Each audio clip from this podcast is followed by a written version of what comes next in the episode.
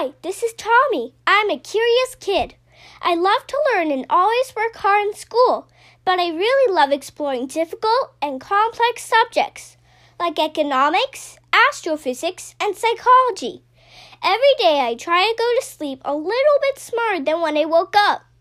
Here's what I learned today.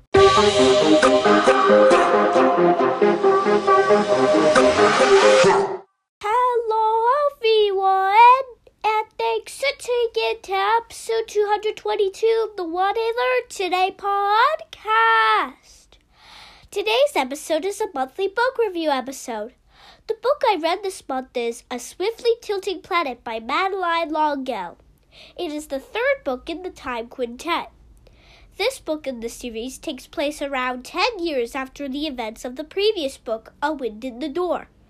The main character, Charles Wallace, joins forces with Gaudior, a time traveling unicorn, to find a Might Have Been, which is a time in the past when everything before the present is able to be changed. Their journey leads them to time travel to different points in the history of Earth.